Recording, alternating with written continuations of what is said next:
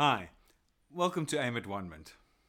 I'm Adrian, and today it's my great pleasure to share with you some of what I've been taught, what I've learned, and what I believe. Not all those things are always the same. In this case, they are. I hope it'll resonate and ring true with you. And this is part one, and I'll continue with part two, part three, and we'll see how it goes. And it is I guess, a Reader's Digest version. It's it is condensed.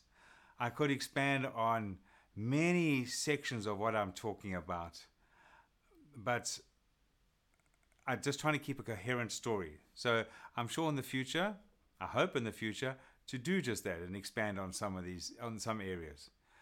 I believe that all religion is a bridge between God and his people. Every human being has a part of God within them.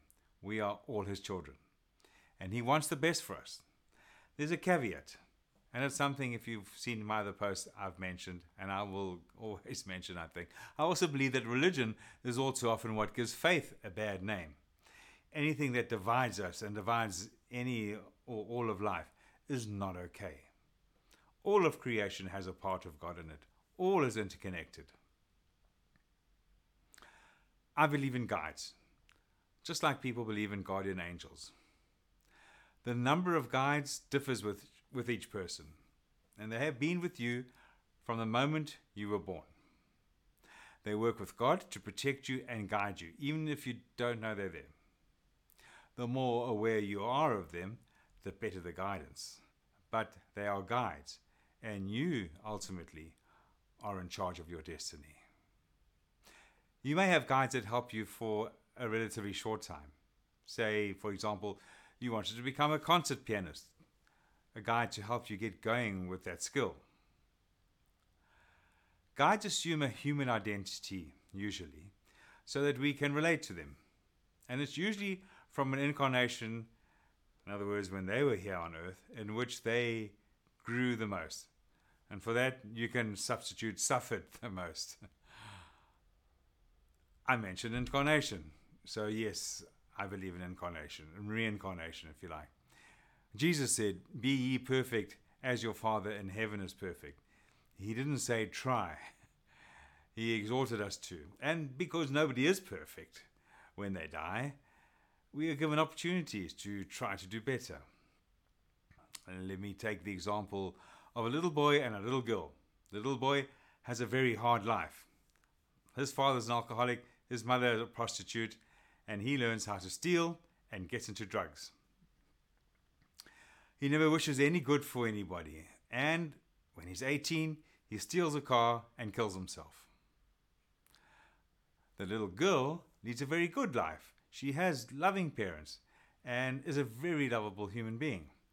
At the age of 18, she's run over by a car and dies. It is said, Allah loves his creatures the human beings 70 times more than this mother. And Jesus told Peter to forgive 70 times 7. I don't believe that God will say to the little boy, You go to hell. I don't believe in hell, but that's another story. And to the little girl, Come and live with me. I believe what Jesus said that my Father's house has many mansions. Those are different levels of existence. There are seven of them, called the seven planes. Each plane has a different vibration and a different degree of light. And vibration gets higher as you go up the planes. And when you die, nobody tells you what plane you should be on. You just go to the plane where you feel the most comfortable.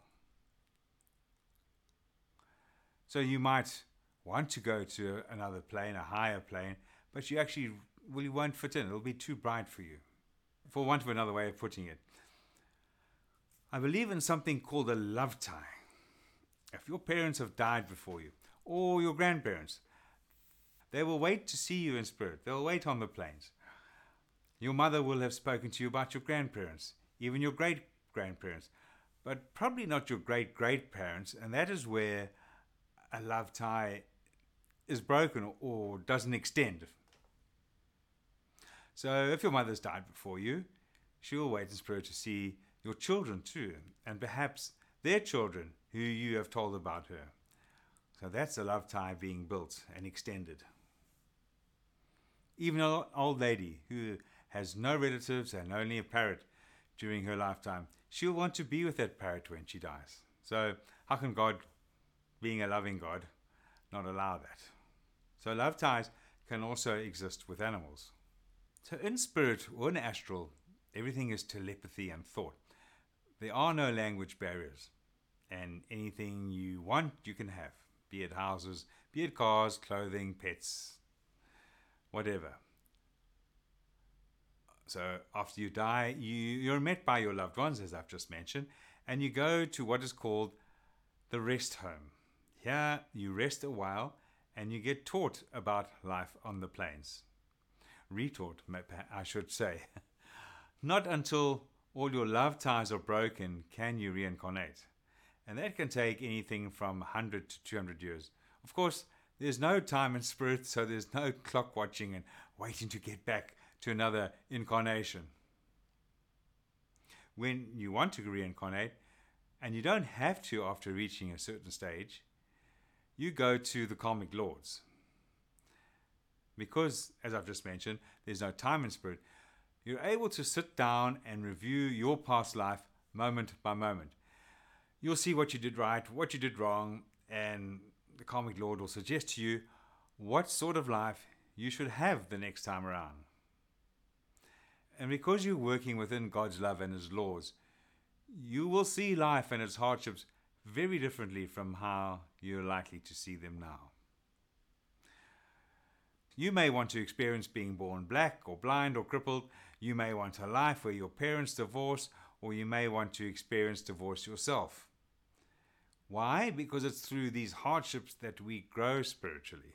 If you haven't already get, worked that out for yourself in this life. I mean, you can't feel sorry for somebody who has a headache if you haven't had one yourself. All of the good things that and the bad things that happen to you in your life, that's karma. You might hear the story of an old man who falls down the stairs who's been blind from birth and who suddenly sees for the first time. The doctors can't explain that, but that's merely karma having been worked off. If a mother has a child that's born blind or a child that dies, she might cry, How can God do this to me? It's not God. He only wants the best for you. That's something that was chosen beforehand, something that she chose to go through. And God will only help you through all the lessons that you have chosen for your life. There are three things you choose before you reincarnate.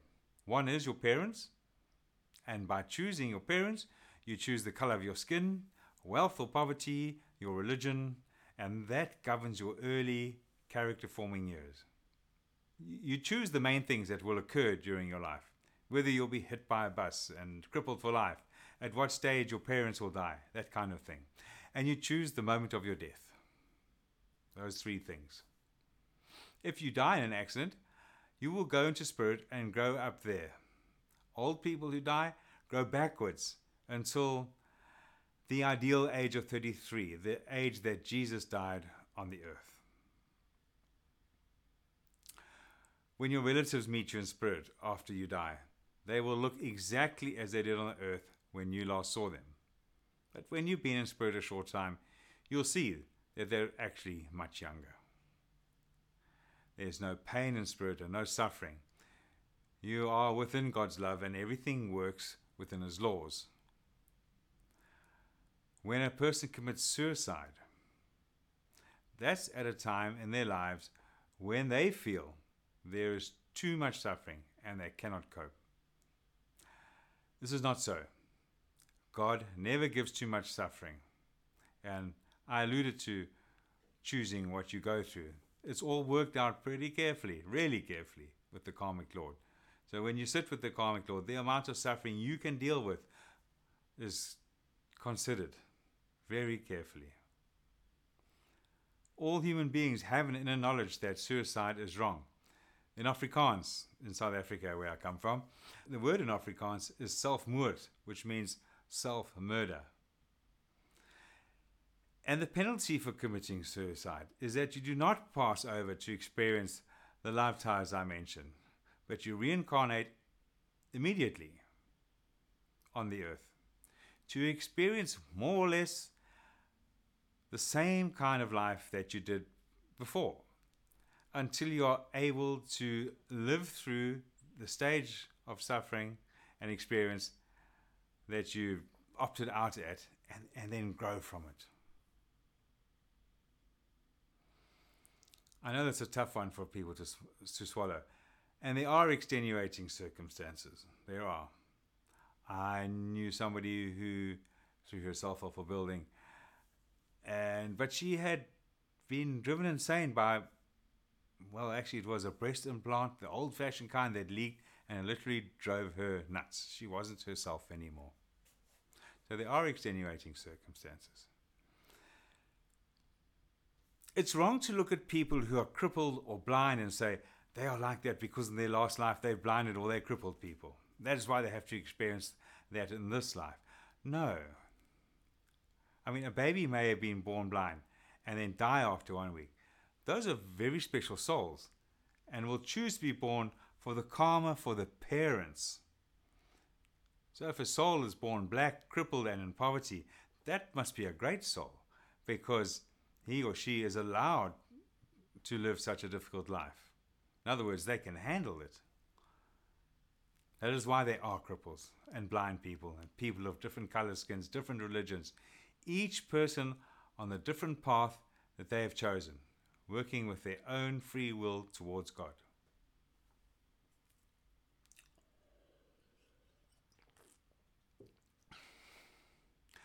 God gave us free will to choose between good and evil. What would have been the use of incarnating if we had all been created perfect? It is through free will and our own choices that we create the life by which we can experience and learn. Check out part two. And I'm keeping these fairly short because sometimes there's a lot to take in. Maybe not for you, but for somebody else. And I'm keeping them con- condensed and short and I hope to expand on them later. If you find value in what I'm sharing, please subscribe to my podcast. And please remember, you are a sliver of divinity, as I've already said. Keep your sliver shining and reflecting back to God and to all life, and let no one dull your shine. I talk about ghost busting and mental healing in other posts. If you want help with anything related to that, you can email me, adrian at onement at gmail.com.